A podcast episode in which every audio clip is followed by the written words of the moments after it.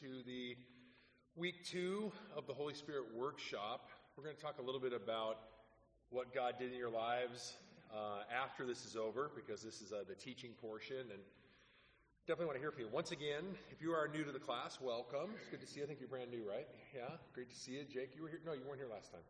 Good to see you. This is a workshop. So if you missed out last week, the workshop means that we're going to get our hands dirty. We really want to have an opportunity to um, invite and know the Holy Spirit. If you were going to take a pottery workshop, you would want to get your hands in the clay. You would definitely want to do that. It wouldn't be fun to just go hear me talk about pottery. You want to get into the pottery.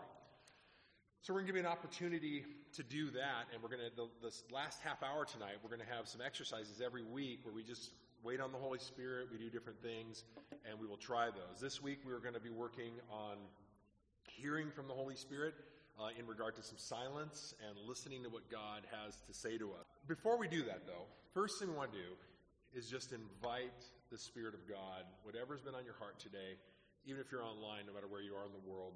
Let's just get into a posture. And we always want our, the reason that we do these postures is to match what our heart posture is. So, whatever feels good to you, it could be on your knees, could be just with your hands, just open your hands up, just take a moment and just invite the Holy Spirit. So you just say, Holy Spirit, we just invite you into this place. For over a hundred years, people have met on this corner inviting the Holy Spirit to this place. And we invite you, we, we invite you, Spirit.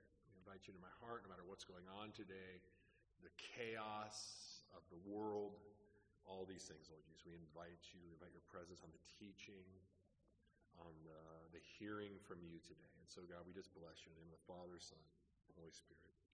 Amen. Well, last week I talked a little bit about the power of the Holy Spirit. And if you've ever um, gone to anything Holy Spirit orientated uh, that was not Catholic, if it was Protestant, I, I want to say 100% of the time, but I'm going to say 99% of the time. 99% of the time, it is going to be about the fruit of the Spirit, it's going to be about the gifts of the Spirit, or it's going to be about the power of the Spirit. Sometimes the voice of the Spirit. But very rarely will you ever hear it be about the presence of the Holy Spirit in regard to hearing from Him in silence, hearing the, the God through silence, and being able to experience Him here through that. Now, what I want to do today is I really want to juxtapose, before we go any further, I want to juxtapose what I spoke about last week, that power element. I gave some stories last week of some of the power that I've seen with God and throughout the world in different places as I've seen God move in some very powerful ways. And the power of God can be very addictive because it really touches us in so many of our senses. We can we, we want to feel. We want to feel God. We want to prove God.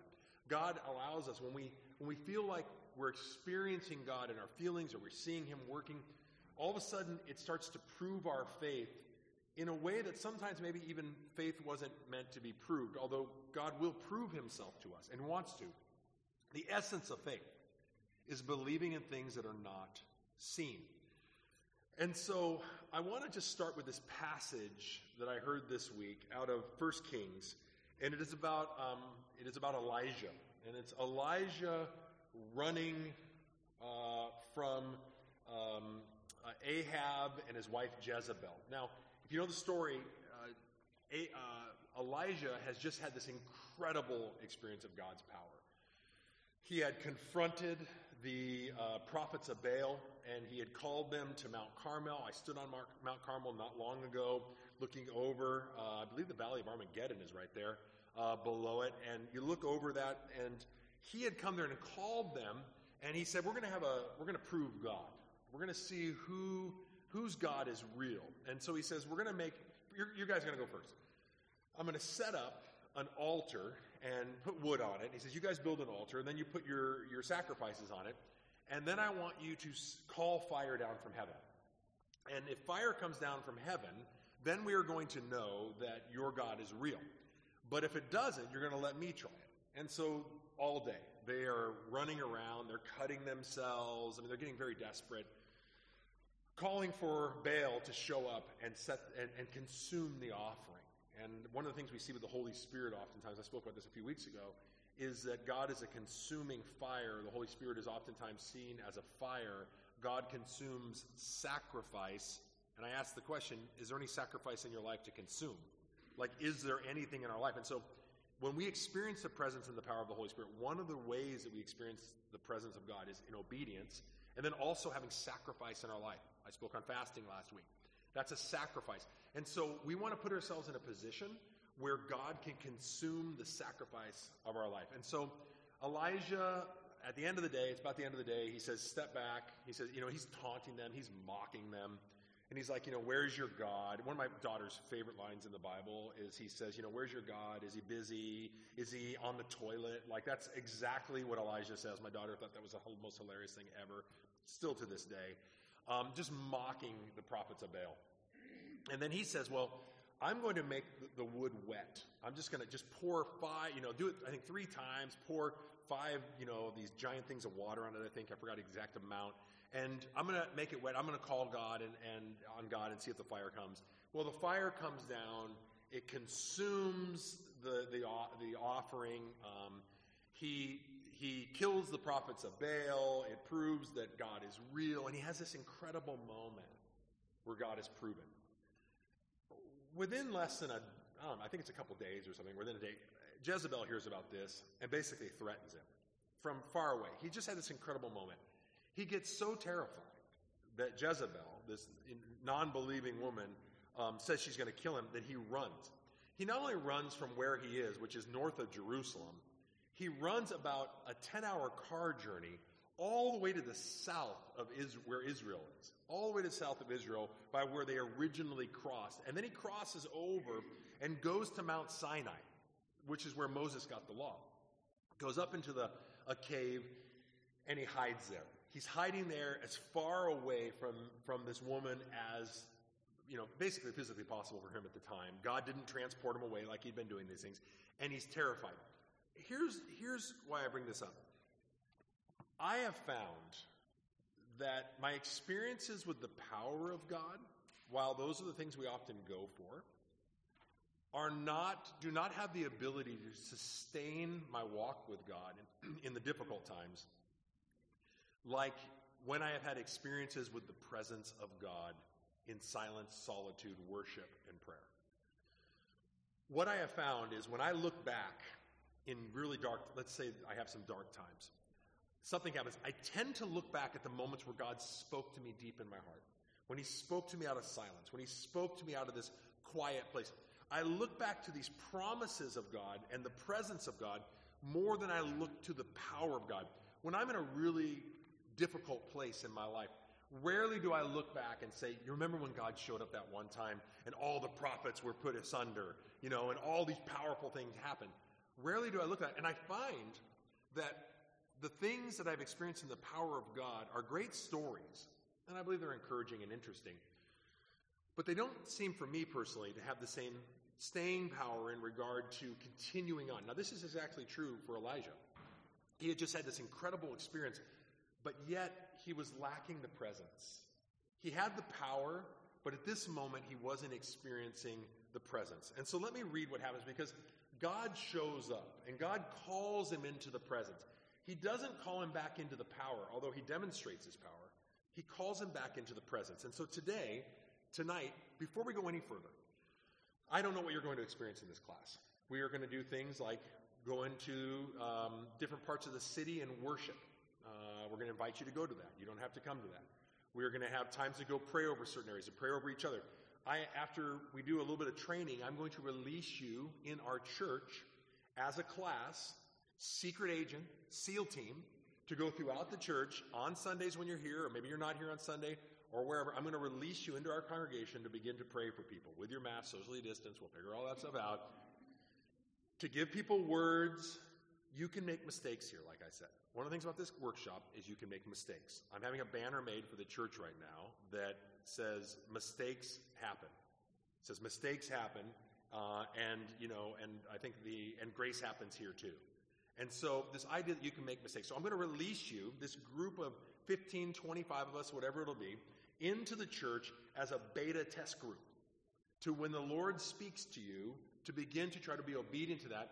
And to step into his presence, to pray for people, whatever it is, I'm going to do that. But before we do that, and if God shows up in power, it's going to be exhilarating. It's going to be awesome. You're probably going to be terrified at first and love it when you're done. And so it's going to be amazing. But before we get to that place, I really want to set a base that was not set for me. Actually, it was somewhat set for me through my studies of, of Catholic mysticism, which is mostly about silence and hearing from God and being in His presence, and then all the actions happen out of that place. In regard to Catholic mysticism, which would be pretty much in alignment, in a lot of ways, in alignment with Protestant Pentecostalism, one of the things that Catholics have right, charismatic Catholics, there's a lot of them, whether you know it or not, is that they really want to sit and burn before the presence of the Lord before they go out and change the world. Whereas us Protestants, what we love to do is run out into the world, see what's happening, react according to what's happening out here before we've ever made any progress in the presence. And so, before we have any of these experiences, I want us to set a foundation of the presence. I want us to set up a foundation of hungering for his presence. Because when you get to heaven, Paul speaks about it, all the powerful gifts of the Spirit, we'll talk about gifts tonight, fruit, and a few other things, all of these things will pass away. But one thing that will not pass away is his presence and his peace. He's not going to, there's not going to be no healing in heaven because healing will be done. There's going to be no interpretation in heaven because interpretation will no longer be needed. There's going to be no need for these things, but we want to develop this presence of God. So let me read this and see what happened. So the Lord says to Elijah in 1 Kings 19 11 through 13. The Lord said, now he's in a cave, remember? He's on Mount Sinai in a cave. Go out and stand on the mountain in the presence of the Lord. Now you'll see in a moment that he didn't do this. He actually doesn't come out until after God shows up, which is interesting. A lot of times I've never seen that before until I started realizing this. He actually, after God shows up, he walks out of the cave did not stand on the mountain, missed an invitation. And one of the things I said about the invitations of the Holy Spirit and opportunities, is one thing that's true for all opportunities, they pass. You probably had opportunities this week. The first night after we left here on Monday night, whether it was the Lord or not, I don't know. I woke up at 2 in the morning, 2.30 in the morning, very tired. Rare. Usually I wake up in the middle of the night, I'm wide awake. And I got, saw this picture in my head, very clear. Me sitting on the couch in my living room praying. And I just felt the Lord saying, You just had a Holy Spirit class. You talked about invitation. I'm inviting you to go pray on your couch right now at 2.30 in the morning when you're incredibly tired. And I was like, uh, so I tried to talk myself out of it. I went out there and I sat there for a minute and prayed. And I went back to my bed. I thought, I'm not going to miss the opportunity. I'm running the class. I, I, I'll give you a minute. Now, I'm not saying it was the best thing in the world, but I did show up. And the tuchus actually hit the couch, and I was there for a minute and praying with God. It's this opportunity. He misses an opportunity here. Through this in your workshop, and I had a, actually I went to sleep and I ended up having a ton of dreams. I journaled that night, really interesting dreams and words about China and whether these things will come out. I'm not going to preach them because they're just things I wrote in my journal to pray about. But I, um, what, what I realize is there's an opportunity, and I want to, I want you to journal the opportunities and be very aware and keen over the next seven weeks that we have left in this. This is an opportunity for you to step into those things when you hear something. Hey, pray for this person at the gas station. Hey, read this scripture. Hey, fast this day.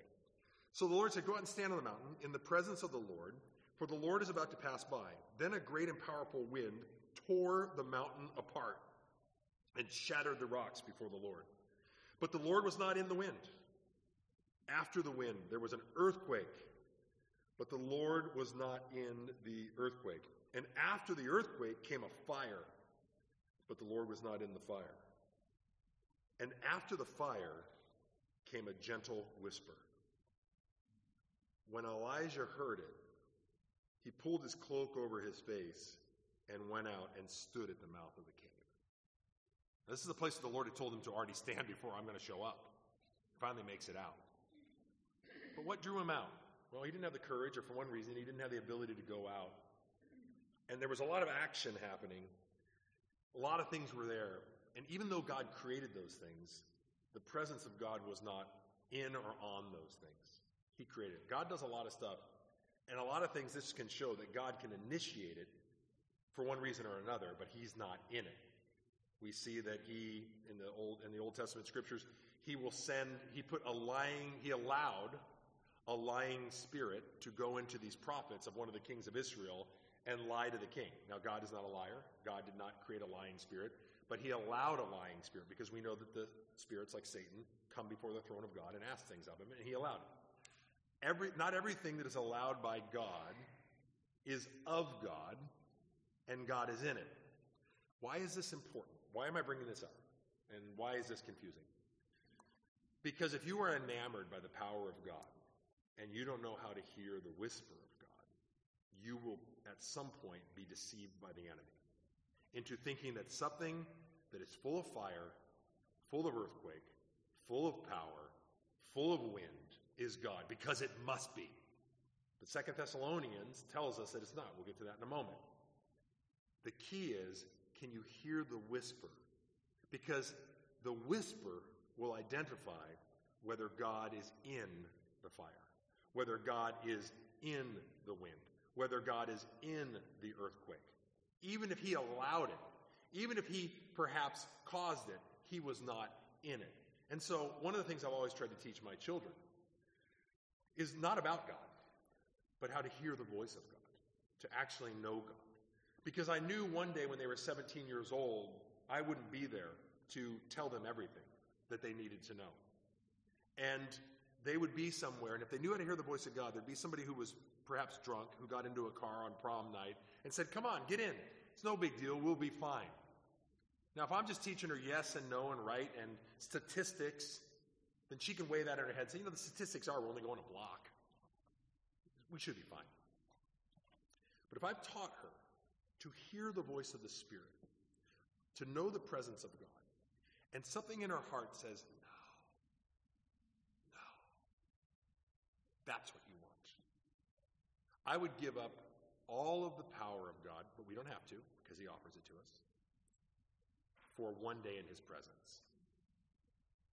His presence is what we want. And so, this church and this movement of the Spirit that we want to see happen in this church, as I release you, has got to be based in the presence. Because otherwise, there's a ministry time. People are crying, they're up front. And you see everyone up front and they're crying, and you think, ah, God's on this, He's moving. And some woman comes up front who has perhaps had a molestation issue or something, but you think because God's moving, that, hey, God's moving. He wants me to pray for her. And so you go and she, you put your hand on her, on her back or something like that, and all of a sudden you're not listening. You step into something because you see the power of God, not knowing for that moment she might never come back again because it didn't feel safe and she was abused or whatever the reason is. You see, we're not going for the power and we're not going to identify or put a price tag on how worthy we thought an event was or something was based on what we see with our eyes. We want to do it based on what we go and we follow our hearts, hearts of fire. This is what Elijah found here. So we're juxtaposing the power versus the presence. You'll see in your notes. The modern Holy Spirit movement has too often erred in the pursuit of the God of the earthquake and failed in its desire for the God of the whisper. The God of the earthquake rather than the God of the whisper. And what I want to challenge you and us to do is to spend time listening for the whisper. Spend time listening to that whisper because that is what will lead us and give us our directions. Thomas Merton is a monastic and um, uh, controversial sometimes, uh, but he has a lot of really good stuff in his books. And he was um, a monk in America and throughout the 40s, 50s, 60s, and 70s, I think, before he died. He died uh, got electrocuted to death in, um, in Thailand at a conference. And um, hi, Steve. Hi. He said this When we have really met and known the world in silence, words do not separate us from the world nor from other men. Let me circle the word the word words. Words. We love words. Most people love words nor from God, nor from ourselves, because we no longer trust entirely in language to contain reality. Let me unpack that. Let me, let me just read it one more time and let me unpack it. Because it speaks about our desire to have things that we can control. Language is something you can control. The, the voice, the whisper, or the presence without words of the Spirit is something you cannot control. That makes sense. You want to control God, words help us control it. Why did God not give his name to Moses? He says, Who are you? Yahweh. I am who I am. What's that supposed to mean? My, you cannot put me in a box. You cannot put me into a word. Even when I said that God, the primary metaphor of God is as a father, God is more than a father. I won't go into that whole teaching again, but he's more than a father. He's more than a king. He's more than everything. So Merton says this when we have really met and known the world in silence, which is mean you're filtering everything that's happening in the world right now through silence. How do we tend to filter it? Well, we go back on the news. Uh, we go listen to our favorite podcast. We listen to our favorite commentators. It is so easy for me to spot when a believer has spent more time listening to the world's opinion on matters, even matters I agree with, even when their opinions are a lot of things I agree with, even the way that they say it, the way that they write it on Facebook, their opinions, the way that they say things. When you are filtering the world through silence, it'll be so obvious, even when a Christian puts things up on whether they are taking their opinions and their voice from the outside and working inward or they are going from the inside outward. It is so obvious. Merton says, when we have really met and known the world in silence, words do not separate us from the world, nor from other men, nor from God, nor from ourselves, because we no longer trust entirely in language to contain reality. I asked my daughter today, we were talking about this, my Lucy, my philosopher, 12 years old. And I said, uh, Lucy, why do you think people don't like silence? Why do we love words? Why do we like to speak? Why do we always have the phone buzzing? Why are we always on social media? Why do we always want to just fill, fill, fill any empty space? We can have no empty spaces. Why don't we like silence? And she said to me, it was really interesting. She's, she's actually right. She says, because um, silence has no ending there's no, it does, it, does that make sense? It, it, silence has no ending. Words, the English language only has so many words with so many meanings. At some point it ends. The internet, while it seems like it goes forever, doesn't. There's only so many web addresses. It might be 28 trillion, but at some point they're all connected and it ends. The universe itself, even the secular scientists will say, has an ending. But silence has no ending. Silence is eternity. It is not based in matter. It is not based in an understanding. It is based in a presence. Even if you look at how God created the universe, look at all of the matter of, of planets versus how much space surrounds those. Are we more matter and movement, or are we more empty, dark space?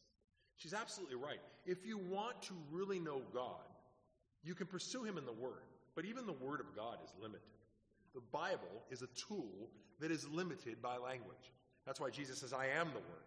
This Bible that I'm giving you is a representation of me. It contains truth, and it'll lead you to all truth. But all truth is not in the Bible. But the direction to lead you to all truth is in the Bible. The Bible doesn't tell you everything, it doesn't tell us certain things in modern uh, understanding. This is why silence is so important. Because silence with the Holy Spirit is eternal. And if you want to touch eternity, Silence is the place to start. It's not in lots of words. We find it in this place. So here's the lesson let us not get enamored with God's power. I'm hoping that you experience God's power in this class. Really am. In this workshop, excuse me. I really am. Uh, but let us not get enamored with God's power. God is not in every act of power associated with the movement of the Holy Spirit. We already, I already spoke about that with Elijah. I would say the Spirit of God moves in power, but you'll see in your notes, but the initiative of that power flows from a place of presence, silence, and solitude. Everything needs to have an engine. The engine of our spiritual life needs to start from a very small place. The smaller you try to be in your heart before God, the more silent, the smaller, the less things you have to say, the bigger you will become. The smaller you try to become, the more humble you try to become, the less opinions you try to have, the smaller you try to become, the larger presence you will enter into. And you will expand. And as you get smaller, your outsides will be expanding like this expanding and expanding. And from that place, you walk into the world that is temporal, that has boundaries, as an eternal being. This is really the key. To live as a time traveler, someone of eternity in the moment now. And I got to tell you, the world does not know how to, to filter you in that place.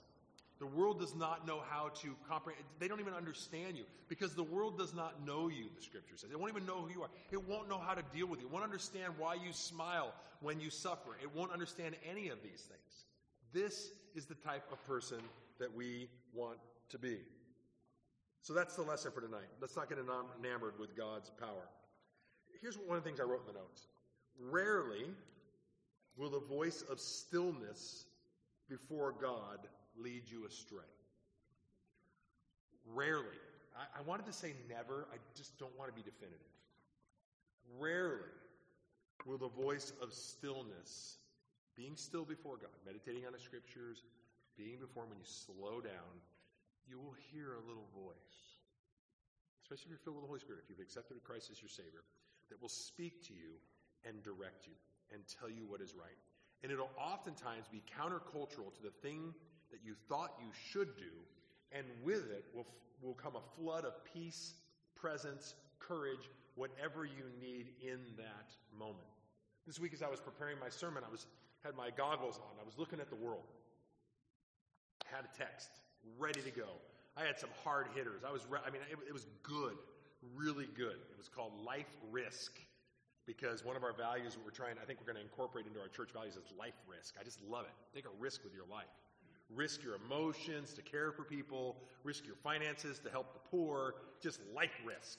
One of the things that Christians understood is life risk. I raised my children with the understanding from the very beginning that the reason we follow Jesus, it, might end up you, you being, you, you, dying because of Jesus. Like, I, I let my children know that like at three years old, four years old. Like, I didn't want to build this like fluffy unicorn Jesus for them. I wanted to give them this, this thing that we follow Jesus and we follow him to the cross, and we might need to be willing to die for him. And this is why he died on this cross. And so, like from the very, we're just we're going to start there, and then we're going to have a high calling to what that looks like, and you can decide if you want it or not. Life risk.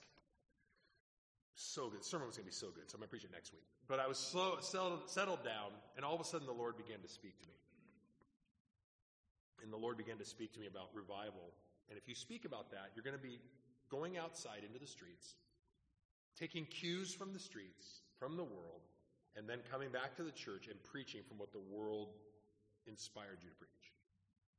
When I sat silent, I felt like the Lord said, I want you to teach on silence and knowing me and knowing my presence. Because from that place, as people go out, you make a massive difference. So, like I said, Rarely will the voice of stillness before God lead you astray. It's especially true if you're single in relationships. You're a Christian and you're single and you're in a relationship you shouldn't be in, you will know it. Now, I have found that it usually takes four, four months was about my max before I finally obeyed it. But it's a four to six month max, or some people just string it out for years and years and they're just disobedient to that voice. And they come and they, and they want to have a conversation with me as pastor. What do you think about this person? He's not a Christian. And, and I'll be like, well, what do you, well, I know, but, and then boom, we go off into this like rationalization. We talk ourselves out of it. But if they were to really sit quiet, or if you have an addiction in your life right now, or you have this thing, if you're a Christian, you will know. And if you slow down, you will know. But we don't want to slow down because that brings us to, into um, complete realization of the voice of God. And He speaks to us clearly.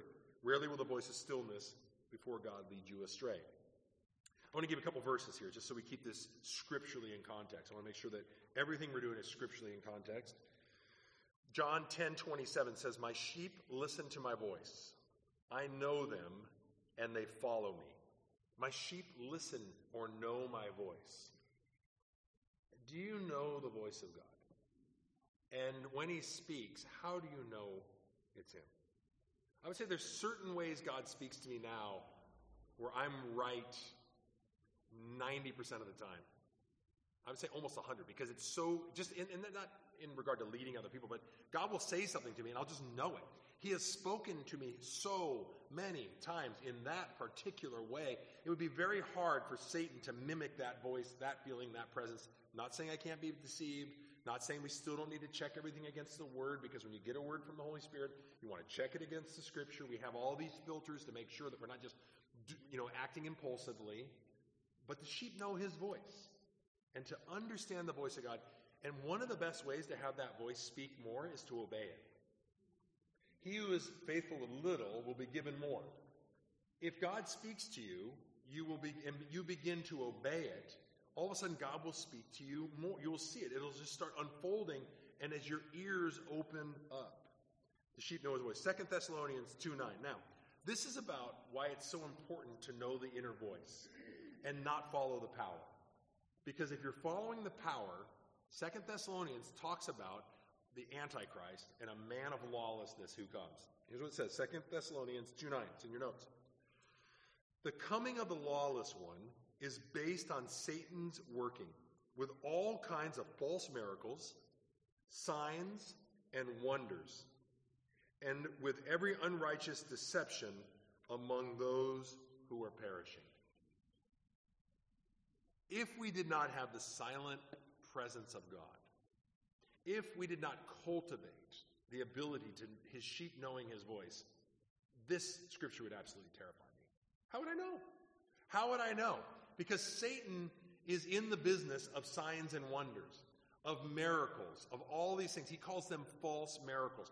When Antichrist comes, there will be false miracles, there will be false prophecies, there will be all these things that look real. But something inside of the remnant, of the true believer who actually is listening to the voice of the Holy Spirit, will have the ability to discern that is not from God. One of the things that I see happening in the church right now for many people is their patriotism is stronger than their faith. They're Christians. Massive patriotism. I have no problem with patriotism. I love it. I think the, fa- the, the, the, country was founded, this country in particular, was founded on some amazing principles that we have yet to live up to, but I think we were moving in the right direction in a lot of ways. But, and while I would die for the country for certain aspects of it and all that, I'm not going to put my flag above my Savior. And so, one of the things I see right now with Christians is if they slowed down and listened, they would see that, wait, maybe this is misplaced. My patriotism is stronger than my desire for God. That's just one thing. Another thing I mentioned this the other week is when you see, you know, all these people pouring out of, of, of refugee countries in, in Africa and, and in the Middle East, people are upset. Oh, it's gonna it's gonna turn um, um, Christianity, a Christian nation into an irreligious country. Well, first of all, the, the, Europe has not been Christian for a very long time, very long time, at least at least notably Christian. And many of the people that are taking this road are is the exact same road that Christians took when they originally came and brought Christ. And many of these people are accepting Christ along the way. If you talk to some of our missionaries in the area, you will see that actually one of the hopes, and I've spoken to a recent one of our missionaries, you know her, she was speaking this week at our church. She actually said that one of the great hopes of her missionary friends that she sees happening is that all of Western Europe is going to be re evangelized with a second wave of people who have accepted Christ, left false religions, who actually know what it means to be persecuted and are willing to put their lives on the line for Jesus, to go in and re evangelize work for a second time following the same route that Christians took 2,000 years ago. Now, you're probably not getting that perspective if you're listening to the news or conservative podcasts you're seeing the exact opposite. Now, there, look, there's, there's a rough and tumble in there. There are a lot of negative things that are happening. But I love that heart. I'm not saying it's true, but it is a different perspective. And for, for me, it's something that rung true. Begin to pray for those people. Have a heart for them and pray that they accept Christ along the way in these refugee camps, that you meet them in dreams like he's been doing. That is the difference between just seeing something and interpreting it, like Merton says, in the silence where we do not get mixed up. Because when the enemy comes, if we are used to being wowed by all the things of the outside, when he comes, many believers will be deceived. Many believers, because they're looking for the power, but they've never had the presence. We want a church of the presence. We want to sit by the fire. And if I could sit by the fire and experience his, his presence and never experience the power again, I will take the presence every single time because the presence is full of his power. And, I, and, I, and personally, I have experienced more of his presence and power sitting alone than I have out on the streets doing ministry, even when I was preaching and people would walk by and fall down in the street. We would be worshiping in the street, people would walk by, the presence of God would be around the circle of people that were worshiping. We were worshiping in the streets. People would walk down by and fall down. Just, just out of the blue. We'd be in the middle downtown of the city. We'd go outside of a strip club about 10, 11 o'clock at night. We get in a circle. We all face inward. We worship. We're not doing a show. We're not talking to anybody else. We're just worshiping. About 10 feet away from the strip club, people walk by, boom, fall down. Just out. Just you could feel it. And then I would walk outside and I'd feel the presence of God, and then I'd step out and I'd feel like this darkness, like it you could feel it. And then I'd step in a foot and I'd feel the presence of God. It was interesting the geographical territories of how God works. The Bible talks about that. I don't have a theology for it at the moment. I'm going to preach, but this is really, really interesting. This idea. Turn your notes over as we turn the corner now to come in for the final half of our talk tonight before we go into our experimentation workshop. We need to compartmentalize. If we're going to understand the Holy Spirit, we need to compartmentalize the Holy Spirit so that we understand what it means to be baptized in the Holy Spirit. Because there's a lot of questions like, well, if I accepted Christ, I have the Holy Spirit. What do you mean I need the Holy Spirit? That is a great question. And I want to talk about the Holy Spirit and the difference between the gift of the Holy Spirit and the gifts with an S of the Holy Spirit. So look at this. We need to compartmentalize the gift of the Holy Spirit for salvation versus, or and, or operating in the gifts and the power of the Holy Spirit. There is a difference between when you finally realize that Jesus Christ is Lord you invite Him into your life. You are given a gift. You cannot earn it. It is there in forever until you, you, you, you have it, until you, when you're in heaven. Um, it'll take you all the way through life. You will have the mark, the seal. You are sealed in the Holy Spirit, the Bible says. You have a gift of the Holy Spirit. I want to say that you can go to heaven and die as a Christian with that seal of a gift that's been given to you and never experience the power of the Holy Spirit and never experience the gifts of the Holy Spirit and probably rarely experience the fruit of the Holy Spirit. You see, the Holy Spirit is a gift who comes with gifts. Whether you want to go to stage two, to become to a level of submission in your life or curiosity where you step into those things, that is oftentimes going to be up to us. Can God show up like he did with Paul and just like, boom, I'm, hey, it's not going to be up to you. I'm just going to show up and make you blind and do this? Yeah, God can do that. He can totally do that. But let's talk about the differences here. First of all, the gift of the Holy Spirit for salvation. If you made a decision to follow Jesus, Acts 2 38. Peter replied, Repent and be baptized, every one of you, in the name of Jesus Christ, for the forgiveness of your sins, and you will receive what? The gift of the Holy Spirit. Does it say the gifts of the Holy Spirit? Well, the Holy Spirit comes with gifts. He's got all of his gifts. But even Scripture itself says you don't get all the gifts. Everyone has at least one. So there's some people that just have one really powerful gift. They don't get all the other gifts. So this is making a differentiation, saying that when you accept Christ, you are given a gift. The gift of the Holy Spirit. And that is a gift of grace. It seals you for redemption. It seals you for heaven. It's awesome. And now there's possibilities. The way we were talking about it earlier, somebody asked me this before the class. I said, it's like you've been given a car with the motor um, on idle. You've been given this gift of a car. It's there. The power is there. V8, beautiful car, just bum, bum, bum, bum, bum, bum. And you can let that thing idle all the way to heaven if you want. And you get that car, and you're going to get to heaven, and you're just going to put into heaven with it. It's going to be awesome. You got a gift of that car. It's never going away. But if you want to get into that bad boy, bad girl, get in the leather seat a little bit, you know what I'm saying? Touch that, you know, that, that throttle a little bit. All of a sudden you start throttling you know, like Ferris Bueller might take this out with Cameron's, you know, Ferrari. You know, you pull it out of the driveway. Pretty soon you start getting some speed, start digging it, take it to the desert, you know, just burrow around, just have this huge ride in that gift. Then you are going to experience something that is so dramatically different than somebody who let the car idle, this million dollar Ferrari idle their whole life, that is still an amazing gift. It's still a Ferrari. You're still going to go to heaven, but you're never going to get the thrill ride of your life. This is the difference that between understanding the gift of the Holy Spirit and the thrill ride that, it, that can be the gift of the Holy Spirit or the gifts of the Holy Spirit. So the first is the gift for salvation, Acts 2:38. Next is the gifts for ministry. It says, "Brothers and sisters, I want you to know about the gifts of the Holy Spirit." If you look in 1 Corinthians 12, you can read through that. There's tongues, there's healing, there's prophecy, there's words of knowledge. We talked about all those last week. If you want a list of the gifts, the Holy Spirit has all these gifts, and He has more. These are the ones that are listed. God is eternal. He is a God of gifts. He is a God of extravagant gifts. If you don't want to call it gifts because we want to make sure we stay scriptural and there's like, hey, there's a new gift that no one knows about and I got it. We don't want to do that.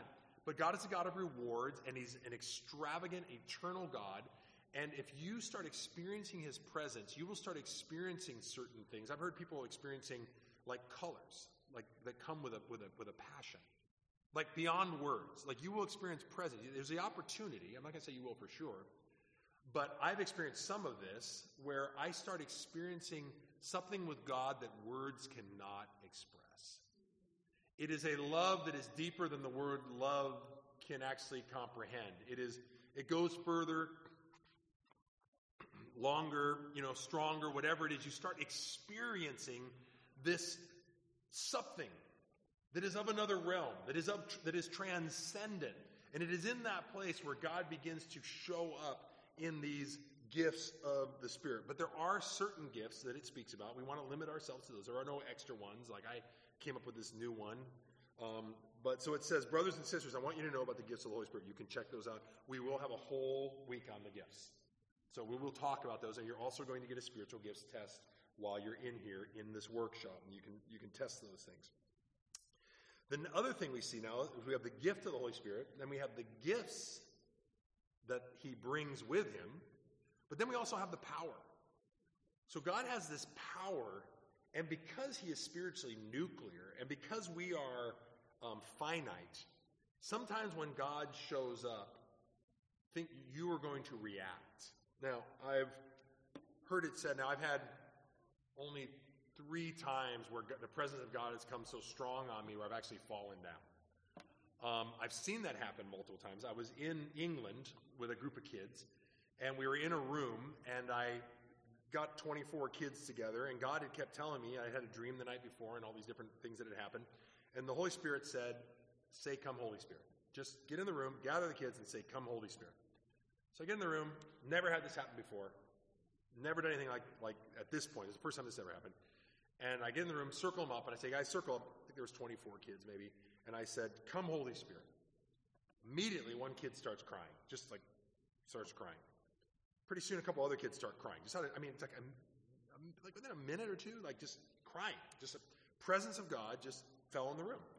And then I went to pray for a kid. I don't know if I touched him on the head or his shoulder or something like that, but the kid just goes out. He just like literally like passes out. And, i have never seen this before. I hadn't done this before to this point. And it was the weirdest thing because as he fell, I caught him, and he was big. He wasn't my size, but he's big. And I was able, it's the weirdest thing, I was able to lay him down with one hand, which I actually don't have the physical strength to do, even at my buffest self, which is not now, um, when I was in my 20s. I actually was able to lay him down so he didn't hit his head, and he was actually like out straight. And I laid him on the ground, and then I went and touched somebody else on the shoulder. Pretty, I don't know, three, four, I don't know the exact number. Kids just, as soon as I touched them, boom, boom. now, my youth group had never done this before, and I had never done it before. And nor was I seeking it, nor had I read a book about how to do it.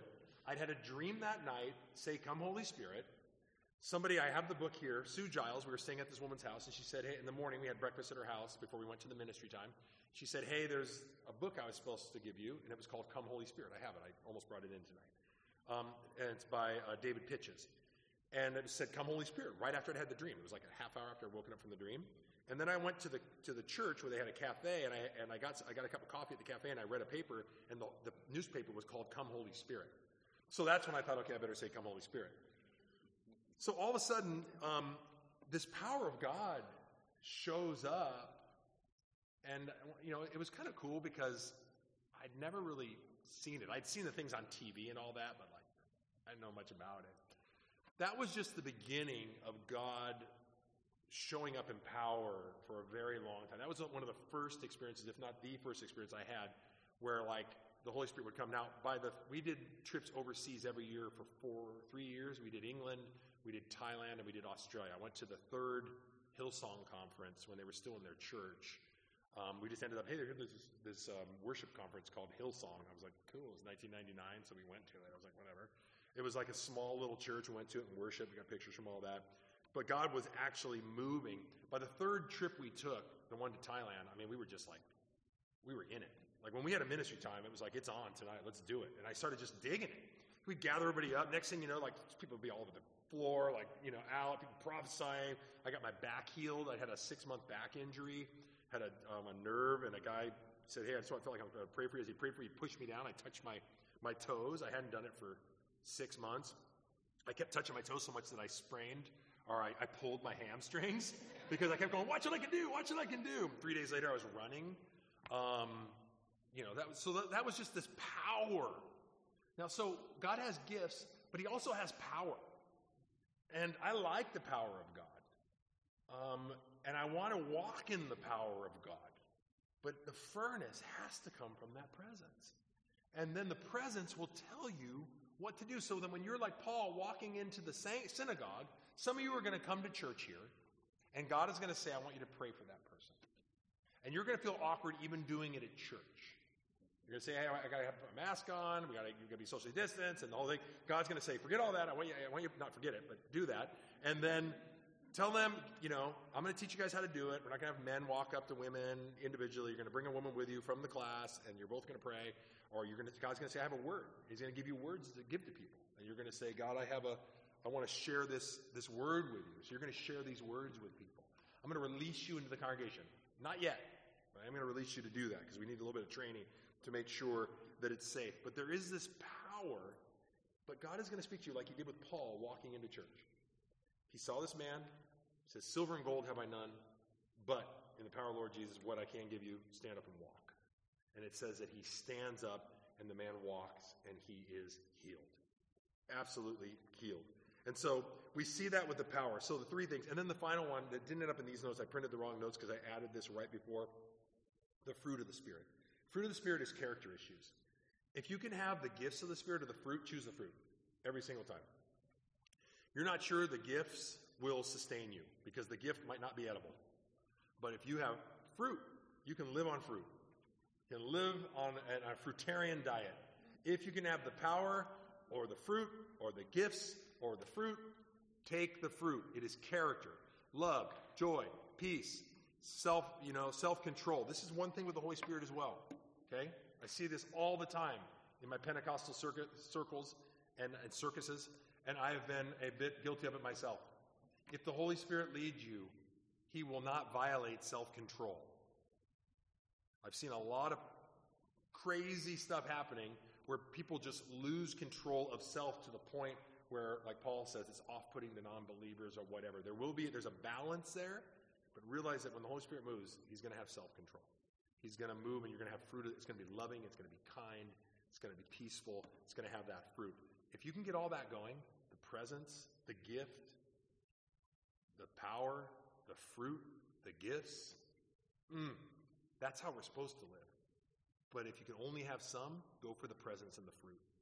The problem is, very much of the Western church, and I'm following a new publishing company from a, it's called the Majority, it's called the, the Majority Church Publishing or something like that. The majority of the church, two thirds of the church, is not American and not Western. They operate in the gifts of the Spirit. The problem with our Western mind thinking, and like I said last week, it's Father, Son, and Holy Scriptures, not Father, Son, and Holy Spirit. And so we want to invite the Holy Spirit. Now, coming in for a landing to finish, uh, Holy Spirit ministry is more about presence and power. He said, Go stand on the mountain in the presence of the Lord, for the Lord is about to pass by. I want to talk about cultivating a presence. We're going to do that tonight in our workshop time. Cultivating the presence and modeling it after the ministry of Jesus. Always want to use Jesus as our model. We, you know, there are things that happen in the New Testament with Paul and those, um, but they are modeling Jesus. Do whatever I commanded you to do. So, over and over again, how do we model the presence? One, prayer. Matthew 6 6. When you go to pray, go to your inner room, close your door, and pray to the Father who is in secret. And your Father, who sees what is done in secret, will reward you. Solitude. Luke 5:16, but Jesus himself would often slip away into the wilderness and pray. Meditation, Psalm 1 and 2. But delight in his in the law of the Lord, and on his law he meditates day and night. Eugene Peterson has a final quote as we finish. He says, classically, there are three ways in which humans find, tra- try to find transcendence. Most human beings want to find transcendence. They want to live for something bigger than themselves. One of the, the motivating fuels and factors of what you see happening in our country and around the world today is a deep desire to be transcendent of the, of the moment, to be something bigger than you are, to be a part of something larger than you are. Whether you completely agree with the values or not, people will be swept into that because of a desire for transcendence, because we live in a very temporal thin world. It is very thin. It has little to do with reality. Why is that? Because it is passing away. The world and all that's in it passes away. Only the things that we do in the name of God are eternal, will last forever. And so, the more you spend time in the presence, the more that you pray, you are inserting eternity into the temporal that will last. You actually become transcendent. When you are sitting in the presence of, the, of God, when you are operating in the Spirit of God, when you are reading the Word of God, when you are loving someone, not because of love, but because the Holy Spirit called you to love them. This is the whole idea of being in love. It's ridiculous. The Western idea of being in love is ridiculous. Being in love means there's a circle and you're in it and you're not leaving because you are living in love. It isn't a feeling, as you know, that we go in and out of. I'm in. If you're in love, you don't leave love. You don't.